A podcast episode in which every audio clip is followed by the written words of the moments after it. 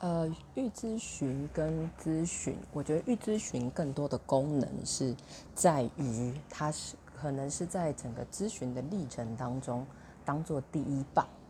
好，意就说它会很有接力的概念、引导的概念、介绍什么是咨询的概念啊。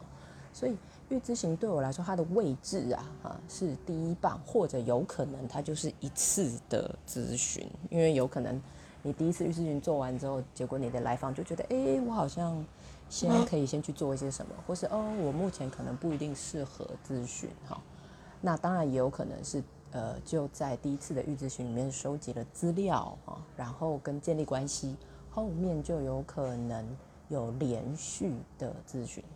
所以预咨询，呃，它重点就是在。你如何做好界限设置框架？你有没有发现，当你确认了这些，就很清楚。